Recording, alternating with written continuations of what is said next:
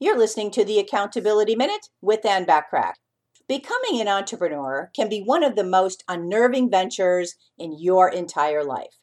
Just when you thought you knew it all, you find out you're just a student trying to make the grade. So, what do you do when your confidence takes a hit?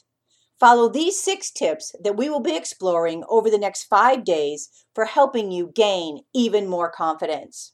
Tip number one is start with what you know. If you're a new business owner, start with what you know. If you know your stuff in and out, you're bound to make a lasting impression with your clients and prospective clients. Create a specific outline to the benefits of your services or products and then be sure to deliver what you've promised. Don't worry about being the expert. Just start with what you know because that's where your greatest confidence lies. Tune in tomorrow to discover tip number two for gaining confidence. In the meantime, remember to take advantage of all the complimentary business tips and tools when you join my free silver membership at accountabilitycoach.com. Thanks for listening.